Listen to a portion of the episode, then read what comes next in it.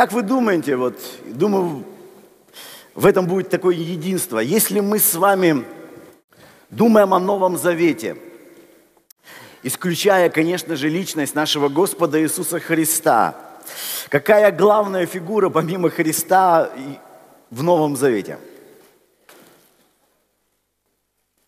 А? Из людей, я имею в виду, конечно. Да, конечно, апостол Павел. Апостол Павел, о котором написано вроде бы в Евангелиях, ни в одном из четырех Евангелий о нем не говорится ни слова, потому что он в земной жизни Христа с ним не соприкасался. Но когда мы читаем Деяния, то добрая половина, вторая Деяний посвящена Павлу. Большая часть посланий написана апостолом Павлом. И вот вы знаете, как исполнить волю Божью, как так, чтобы вот Бог был доволен тобой, чтобы твоя жизнь угождала Ему, чтобы ты не зря здесь прошел свой путь. Я думаю, что вот сам апостол Павел, его жизнь, его рассказ о себе для нас могут быть очень хорошим уроком. И я возьму небольшую часть его проповеди из книги «Деяния апостолов». Давайте откроем «Деяния апостолов», 20 главу. И здесь рассказано, как апостол Павел прощается.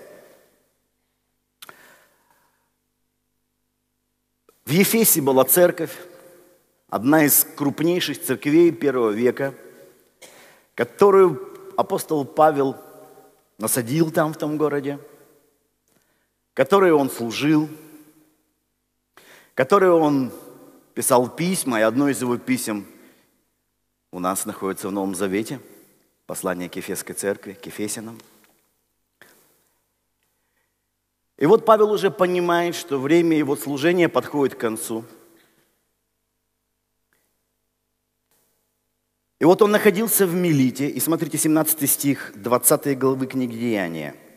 «И из Милита же, послав в Ефес, он призвал пресвитеров церкви». Это было не общее собрание, не конференция, не семинар. Это было то, что мы в современном христианском мире называем лидерское собрание. Он собрал всех служителей, лидеров из Ефеса. И когда они пришли к нему, он сказал им. И вот вы знаете, я вот читал его проповедь, я ее не буду всю читать, но в основном все прочитаю. И вот недавно, когда я перечитывал еще раз эту проповедь, Бог обратил мое внимание на некоторые вещи. В чем же был вот такой секрет его служения? Почему он оказал такое влияние на церковь, как никто, конечно, опять-таки не беря во внимание Иисуса Христа. И вот в этой проповеди это показано. Смотрите, вот это прощальное лидерское слово к ефесским пресвитерам – он сказал, вы знаете, как я с первого дня, в который пришел в Асию, все время был с вами. Вот смотрите, вот просто первое предложение. И оно уже что-то говорит про апостола Павла. Что говорит? Все время – мы знаем, что он был там три года, да? И каждый день он был с ними и находился с ними. То есть он посвящал людям свое время. Это говорит о его постоянстве, верности. Дальше. Все время был с вами, смотрите, работая Господу со всяким смиренно мудрием и многими слезами среди искушений, приключившихся мне по злоумышлениям иудеев. Второе, что показывает здесь апостол Павел, он трудился. То есть Павел был по природе трудящийся человек, работающий человек. Причем он работал не только как э, проповедник – как апостол, Мы читаем в его посланиях, что приходя в некоторые места, он э, даже э, работал где-то параллельно, зарабатывая себе на жизнь, и в свободное время служил в церкви. И он говорит, что по идее все э, духовные работники имеют право. И он там в посланиях целое написал учение, что они имеют право питаться. Он говорит, но я не воспользовался этим правом, чтобы никто меня не мог укорить. То есть это был человек, который был реально трудящимся. Вот это принцип, работающий человек. Дальше. Как я не пропускал ничего полезного, о чем вам не проповедовал бы и чему не учил бы вас всенародно и по домам, возвещая иудеям и еленам покаяние пред Богом и веру в Господа нашего Иисуса Христа – еще одно качество, не пропустил ничего полезного. То есть это был тот человек, который нес пользу, нес созидание, не вред.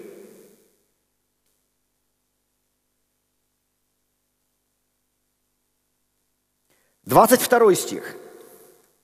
«И вот ныне я по влечению Духа иду в Иерусалим, не зная, что там встретятся со мною, только Дух Святой по всем городам свидетельствует, говоря, что узы и скорби ждут меня. Но я ни на что не взираю и не дорожу своей жизнью, только бы с радостью совершить поприще мое и служение, которое я принял от Господа Иисуса, проповедовать Евангелие благодатью Божьей.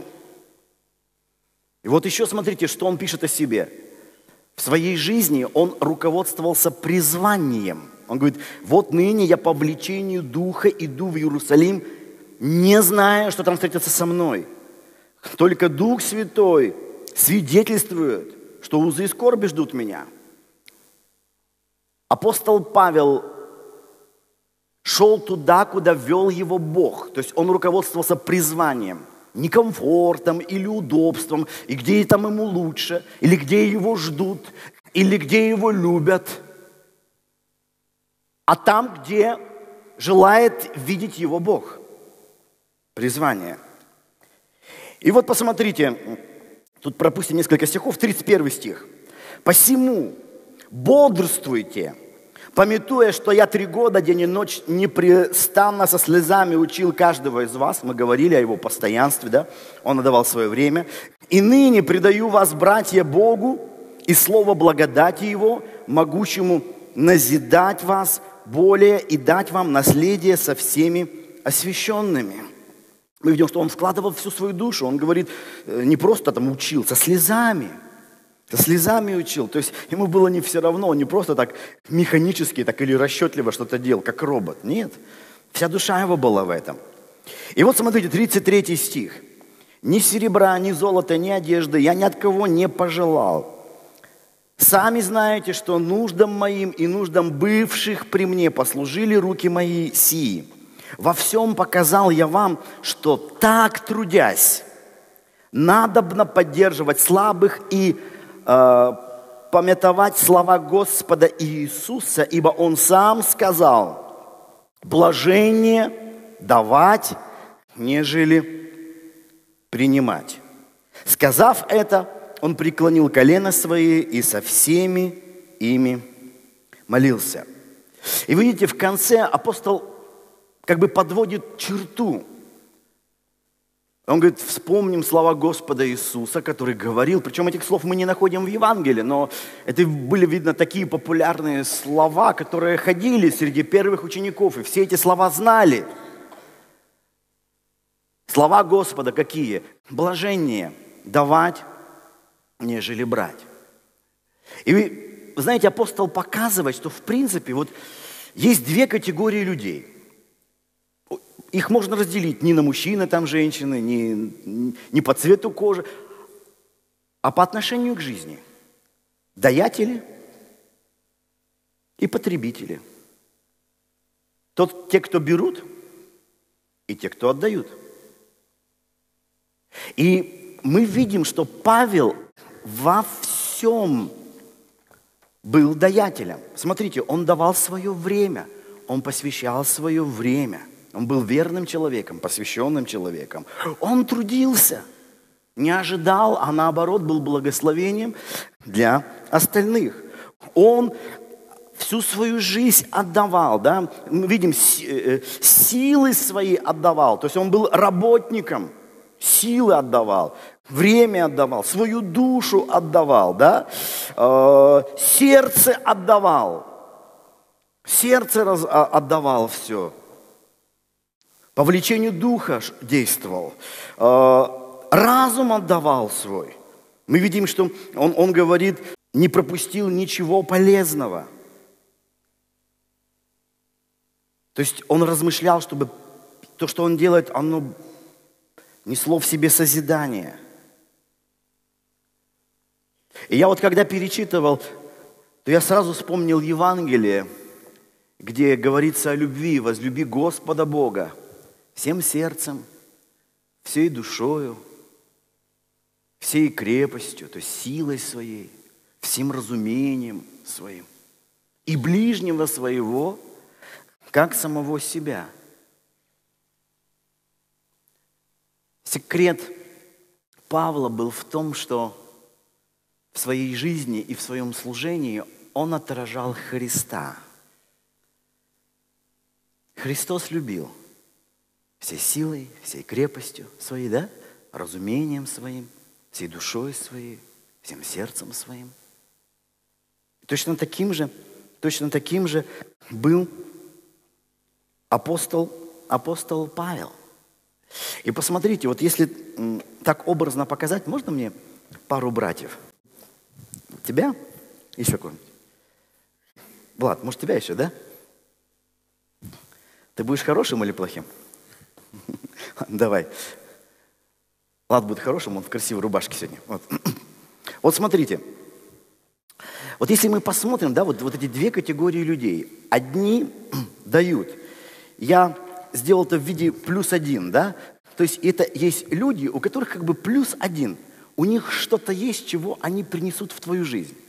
Свое время, свои силы, свою любовь, свои благословения, свою жизнь. То есть они что-то всегда добавляют. У тебя появляется новая мысль. Э, смотришь, они помогают тебе даже в материальных каких-то сложностях.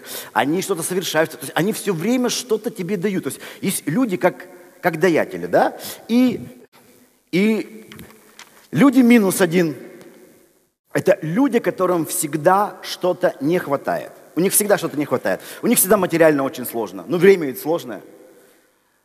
Поэтому у них сложности.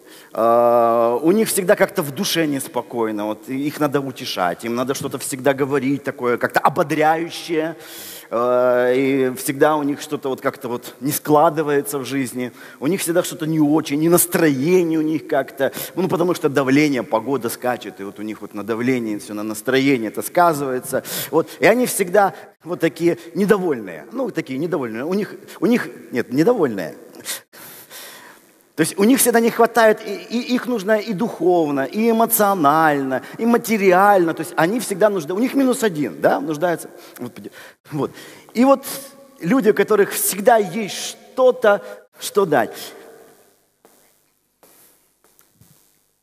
Мы, конечно, как христиане понимаем, что мы должны общаться со всеми. Но изначально, вот внутри, кому больше тянет – Как вы думаете? Ну, вопрос очевидный.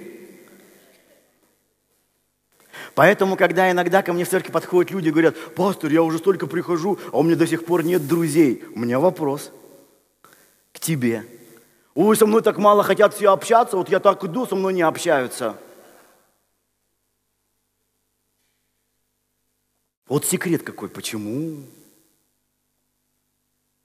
Конечно, я понимаю, что вот эм, мы берем такие вот минус один, плюс, плюс один. Вот это как бы есть такие крайности, да? Можно еще? Игорь, можно тебя, да? Вот.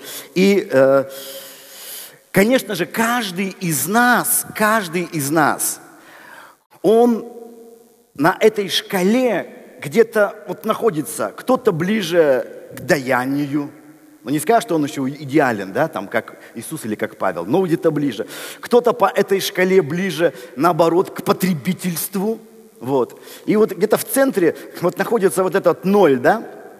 Потому что э, обычно мудрость мира сего учит нас находиться где-то посередине. То есть, ну, не нужно быть вот таким эгоистом, или как называют в мире энергетический вампир. Да, вот есть такие вампиры, они вот ждут как бы кровь твою попить. Но такие люди на самом деле есть. Вы встречали людей, которые кровь твою пьют? Встречали? В основном мужчины подняли руки почему-то. Вот. Ну, это даже, то есть не нужно быть христианином, чтобы понимать, что плохо быть вампиром. Правда же? Даже люди в этом мире понимают, вампиром быть плохо. То есть, ну нельзя же таким быть, да? Но когда говорится о даятелях, мир тоже говорит, ну, те там на шею сядут, ножки свесят. Нельзя позволять, чтобы вот там тебя использовали, что ли, все время. Да, и потому где-то нужно где-то вот так вот быть, как-то так вот в балансе. Так где-то посередине. Не нужно быть потребителем, но не нужно быть таким наивным романтиком. Вот где-то такое вот Посередине нужно быть. И вот смотрите, и в принципе все мы находимся, находимся где-то вот здесь, вот на этой шкале. И какой бы сферы это, какой бы сферы это не коснулось, всегда мы проявляем вот то, что заложено в нас. Потому что даяние – и потребительство – это не какой-то поступок один или какое-то действие одно. Это стиль всей нашей жизни.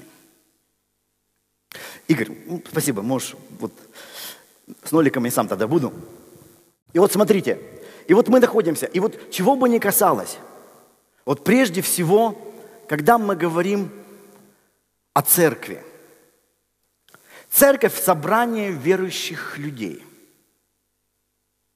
Если мы даже посмотрим вот на нашу церковь, мы живой организм. Каждый из нас какая-то частичка вот в этом живом, живом организме. Какая-то клеточка. И каждая клетка должна работать на все тело. Правда же? Мы такие, мы так состоим. И когда люди приходят в церковь, смотрите, люди минус один, они приходят с какой целью?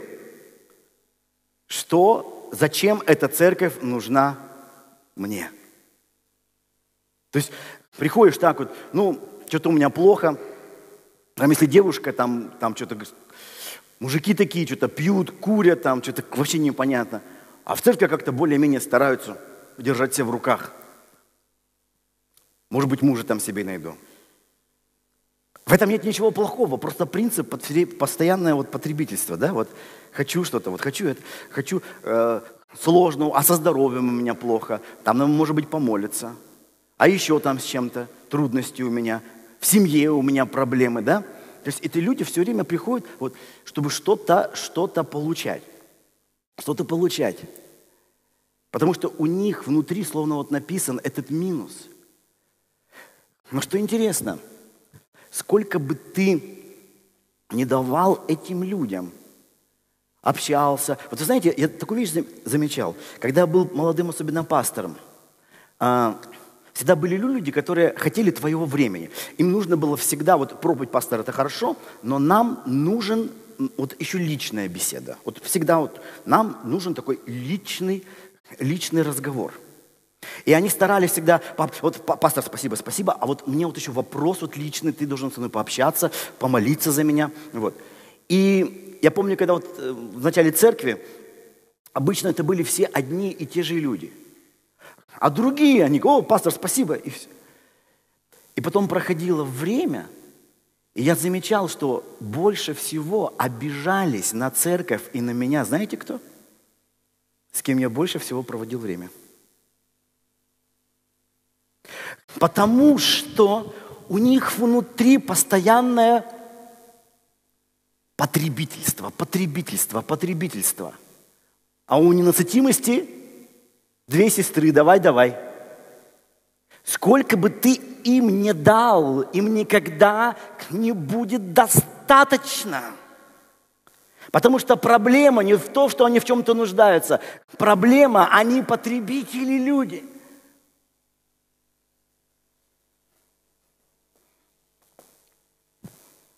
И это касается всех сфер.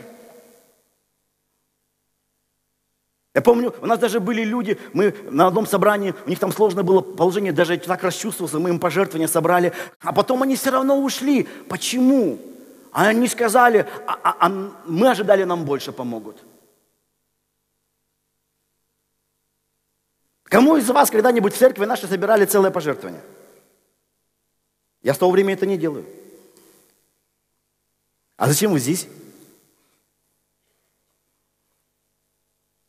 Те пришли, им тяжело, им трудно.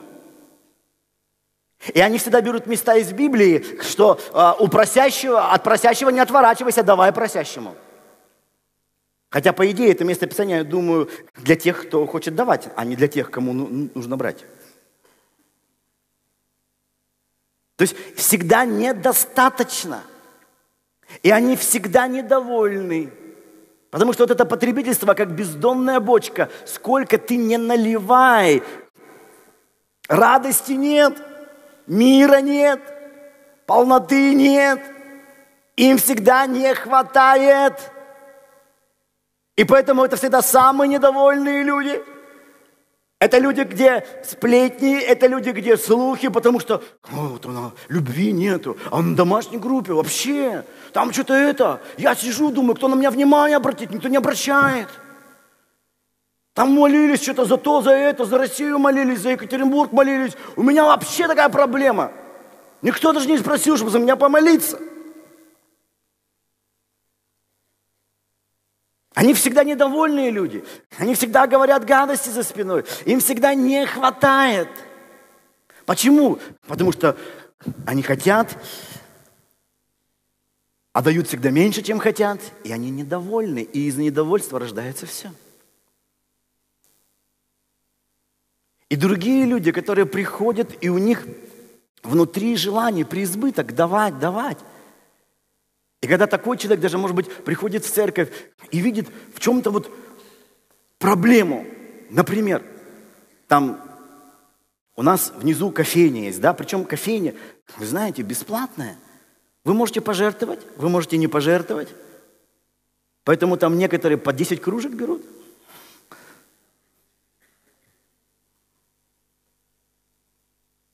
Из-за того, что бесплатно, там людей бывает многовато. И люди, они пользуются бесплатным кофе и еще недовольны. Во-первых, стаканчики маленькие. Приходится несколько раз в очередь стоять. Во-вторых, что это такое? Почему очередь такая? Надо несколько точек сделать. Несколько машин купить. Человек, который даятель, у него другой подход. Когда он это видит, он думает, вау, какое классное дело. А очередь, может быть, я могу в чем-то помочь, чтобы сделать, например, это служение более благословенным, понимаете? Разный подход. Один видит проблему и думает, что он может сделать, чтобы эту проблему решить. Другой видит проблему и говорит, ну вот, так и знал. Чего они не могут нормально все сделать? Я хочу.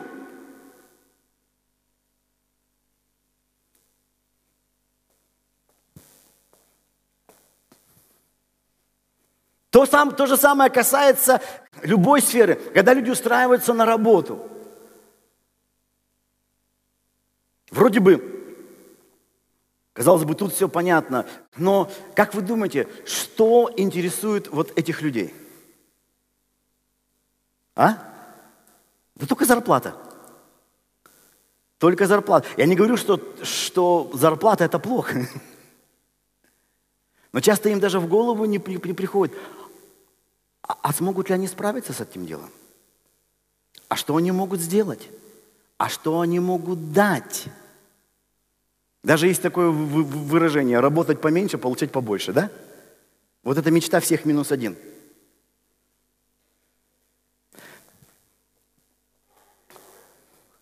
Самые несчастные люди, которые работают ради денег. Потому что работа – это та часть жизни, я не беру сон – та часть жизни, где ты большую часть времени проводишь, где? На работе у себя. И когда большую часть твоей жизни ты занимаешься тем, что тебе неинтересно, а порой даже ненавистно, но тебе надо есть, и приходится за это то, естественно, ты такой работе не будешь не посвящен, там не будет ни твоей души, там не будет ничего. Кроме твоего желания как можно больше, как можно больше получать. Интересно, что к таким людям и отношения соответствующие формируются. А он думает, что его все не любят. А почему не любят? Потому что он потребитель. Не, он не признается. А я за правду. Я всем правду говорю, меня не любят. Он видит проблему, он всем, он ее еще раздувает. Плюс один видит проблему, и он ее стремится всеми силами решить. И когда такой человек видит, он ищет прежде всего то дело, которое соответствует его внутренней жизни, его внутреннему миру, его призванию, куда дух его влечет –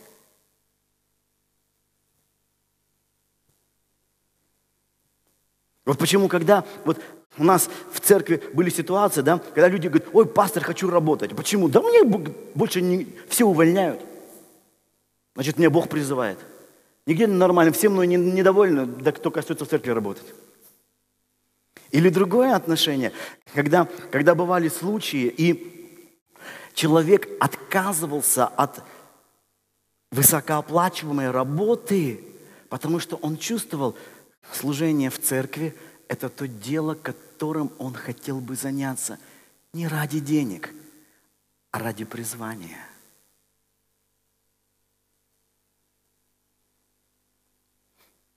Когда ты посвящаешь этому время, верно, верно, верно, верно проходишь. И отношения формируются соответствующие – Иногда люди приходят в церковь и говорят, вот там вот есть там кто-то, вот там все ним здороваются, все улыбаются, а я иду, да как-то так ко мне такого отношения нет. И ты даже не, не думаешь, что этот кто-то, он уже лет 20 в церкви и верно прошел, и был в церкви в трудностях, и в тяжелых ситуациях, и в кризисах, и в разных перипетиях. Посвятил время, посвятил свое сердце – и отношения соответствующие. Но когда человек хочет только брать, он всегда, он всегда недоволен. Всегда недоволен. Точно так же, когда мы говорим не только про церковь, не только про работу, а про отношения. И отношения в семье, и отношения между друзьями.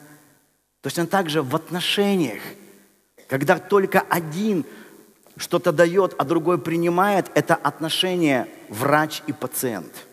За это, по идее, берут деньги.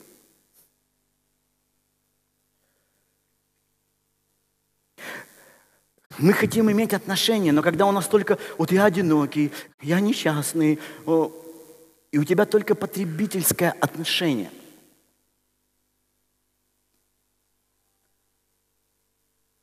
Ты всегда будешь несчастным, одиноким, потому что проблема, сколько бы тебе ни дали, потому что проблема не в том, что тебе дали или тебе не дали, тебя благословили или не благословили. Проблема – ты потребитель.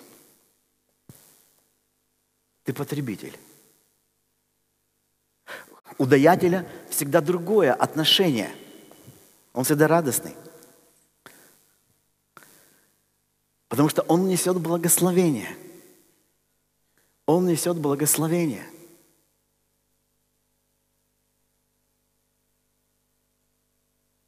Потребитель недоволен всегда. Сколько бы его ни благословили. Почему? Потому что он считает, что ему должны. Причем у него даже в голову не приходит, почему ему должны. Как почему? Так мне же надо. Поэтому я говорю, это внутренняя установка, это не материальный уровень, это внутренняя установка. Я помню, как э, один мой друг, пастор, рассказывал, он говорит так, такую историю, что э, у, у него э, был брат, который помогал ему дому, в доме с электричеством. И он его приглашал, и тот говорит, я пастор, без всяких денег, без, хочу просто быть благословен. И он там помогал ему, розетки делал, электрику делал какую-то все. Вот. И приходил годами, помогал. И тут случилось, там какая-то розетка не работала, и пастор говорит, я звоню ему, говорю, слушай, вот у нас тут розетка не работает, вот, пожалуйста, э, вот приди сегодня, нужно сделать. А тот говорит, извини, пастор, вот я в ближайшее время не могу, я так загружен, вот в ближайшее время никак не смогу помочь, приехать, извините. Все. И положил трубку. И пастор говорит, я внутри, когда после этого телефонного разговора, когда положил трубку, думаю, а я думал, он добрый человек. А я думал, вот он так, а вот его нутро раскрылось. Когда мне стало, вот надо, его нет. И потом уже, спустя время, он мне рассказывал, я, говорит, сидел, и я думал, подожди, подожди, подожди, подожди. А что этот брат сделал мне плохого? Ничего. Он просто сделал не так много хорошего, как я ждал. Но все, что он делал в моей жизни, он приносил мне добро. Причем на протяжении определенного времени он приносил мне добро. И вдруг однажды он, он мне зла не принес. Он просто не дал мне того добро, которое я ожидал. И это перечеркнуло все то доброе, что он делал до этого.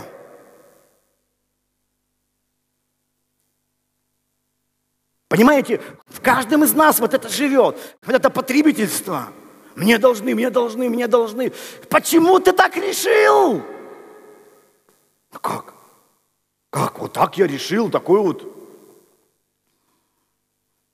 И они недовольны всегда, недовольны. И эти люди, которые изнутри, наоборот, чувствуют потребность давать, давать, давать и в отношениях. И, конечно, к таким людям тянет, рядом с такими хочется быть.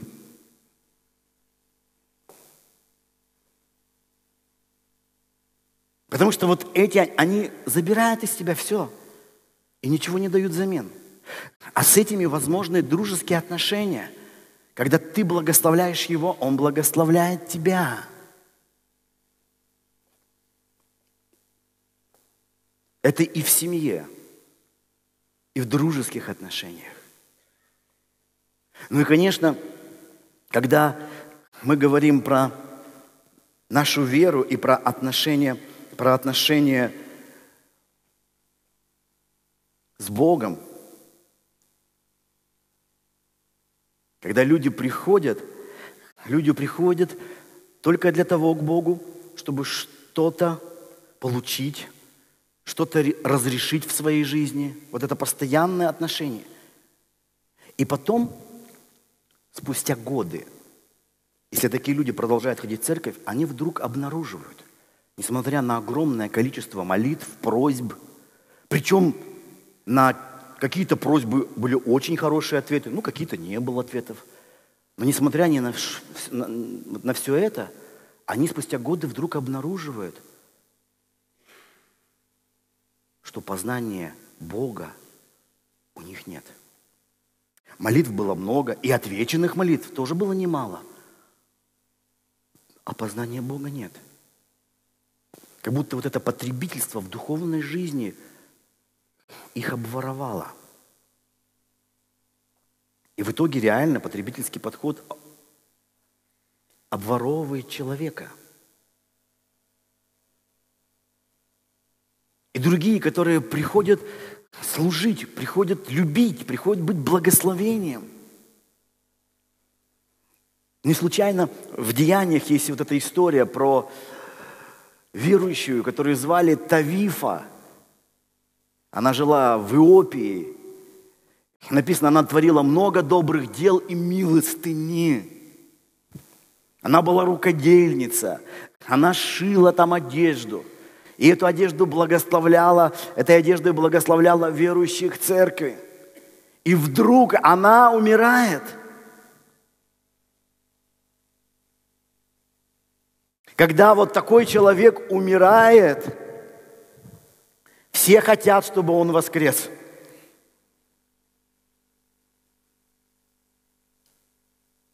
И верующие даже побежали в соседний город, где в то время находился апостол Петр. И звали его, говорит, Петр, приди, нужно... А он говорит, зачем там прийти? Говорит, да, даже не проповедуй, даже никакие там семинары не, проповед... не проводи.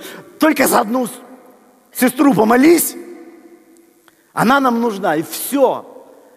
И вот он пришел, когда в Иопию, они ему показывают рубашки, которые шил. Говорит, понимаешь, не, нельзя, чтобы такая сестра умирала.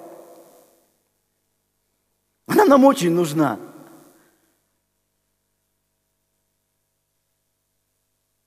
Когда умирает такой человек, все чувствуют облегчение. И он отмучился, и мы отмучились, находясь рядом с ним. Тут никто не побежит. Он так помолится, Господь, Господь, не воскреснует, слава тебе, Господи. Пока не успел воскреснуть случаем, надо быстрее похоронить, вдруг литургический сон. Потому что мы, мы, конечно, его любим все. Иисус нас учил любить всех. Но как-то без него проще, что ли? Без него легче.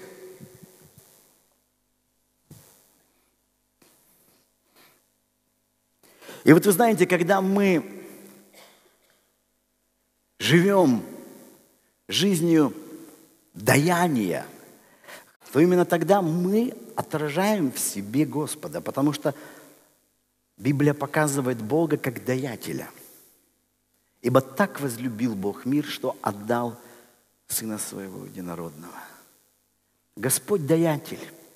Всякое даяние благое и дар совершенный не сходит свыше, написано у апостола, от Отца Светов.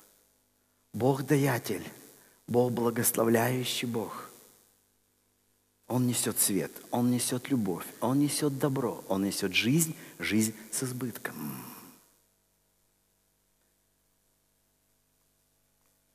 И независимо от того, где вот на этой шкале ты находишься, ближе к плюсу, к минусу, независимо ни от чего –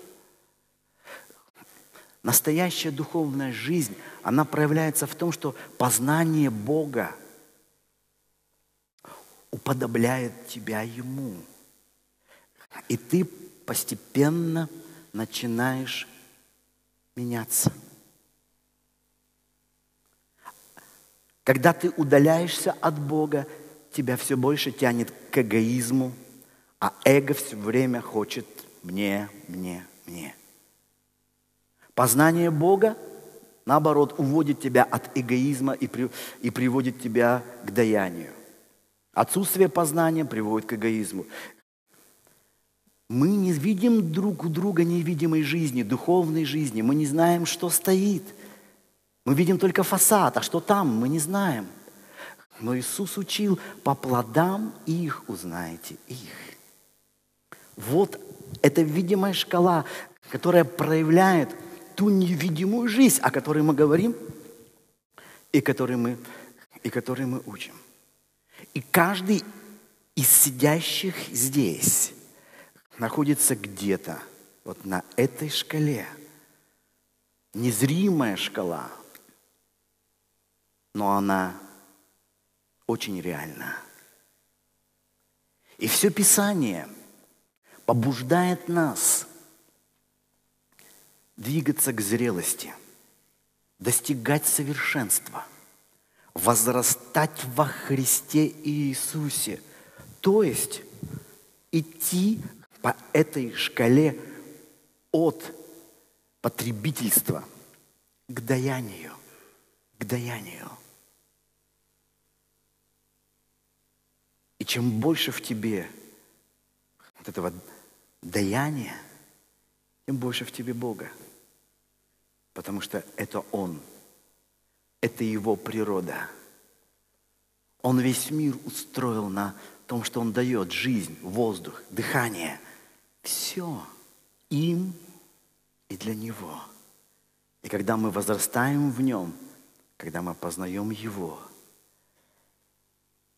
тогда мы становимся даятелями и в отношениях, и в семейной жизни, и на работе, и в церкви, и, конечно, в отношениях с Ним. Мы даятели, мы благословенные люди. И знаете, я когда думал, вот, у меня была недавно мысль, я думал, вот, предположим, вот проживаю я жизнь, и Бог меня забирает. Что бы я хотел видеть в последние дни, недели, месяцы своей жизни? О, я купил новую машину. Важно ли мне это было бы? Не. -а. Бог забирает, ну и что? Вот там какую-нибудь там одежда или что-то там вкусно поел. Ну какое тебе дело сейчас? У тебя тело с этой вкусной едой сейчас там находится. Ты не хочешь видеть ни эту вкусную еду, ни тело свое. Оно уже все разлагается. Я бы не хотел это видеть. Но я бы хотел увидеть, что в последние дни, месяцы, недели своей жизни я что-то кому-то дал, чем-то помог, чем-то благословил. Потому что вот это, что я даю, оно останется со мной навсегда. И именно об этом говорил Иисус, что говорит, тот, кто отдает все, то в жизни вечной пожнет. Написано в сто раз больше. Помните, и домов, всего, и всего, и всего. Потому что то, что он совершил, это имеет неприходящие ценности. И вот точно так же каждый из нас, он имеет выбор жить временным, земным. Оставайся потребителем. Или жить вечным, небесным. Тогда двигайся по этой шкале изменения, преобразуясь в образ Божий от славы славу, как от Господня Духа. thank you